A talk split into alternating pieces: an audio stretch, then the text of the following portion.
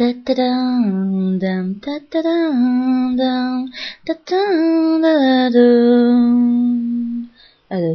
mes chéris. La première fois que j'ai falsifié un document officiel, c'était une carte d'étudiant.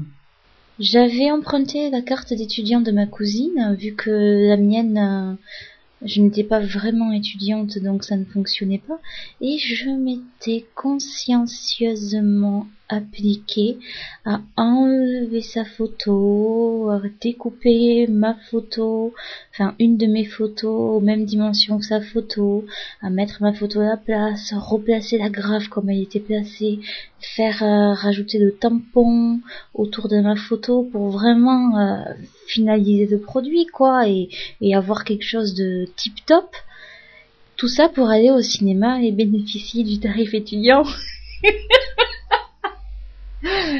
Et effectivement, quand je suis arrivée au cinéma et que je présente fièrement euh, ma carte étudiante, eh ben, la dame du cinéma, elle a même pas jeté un coup d'œil sur ma carte. Et je m'étais dit, punaise, fais chier.